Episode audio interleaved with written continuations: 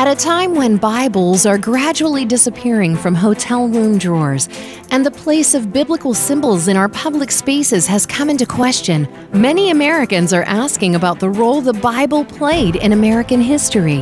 From the movement for American independence to the abolition movement, from women's suffrage to civil rights, the Bible has been present.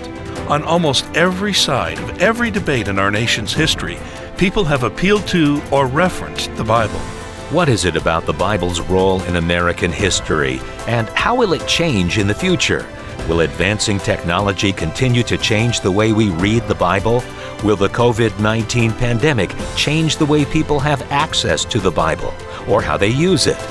At Museum of the Bible, you can explore the Bible in America's history and leave your own thoughts about how it will or should impact our future. Brought to you by Museum of the Bible in Washington, D.C.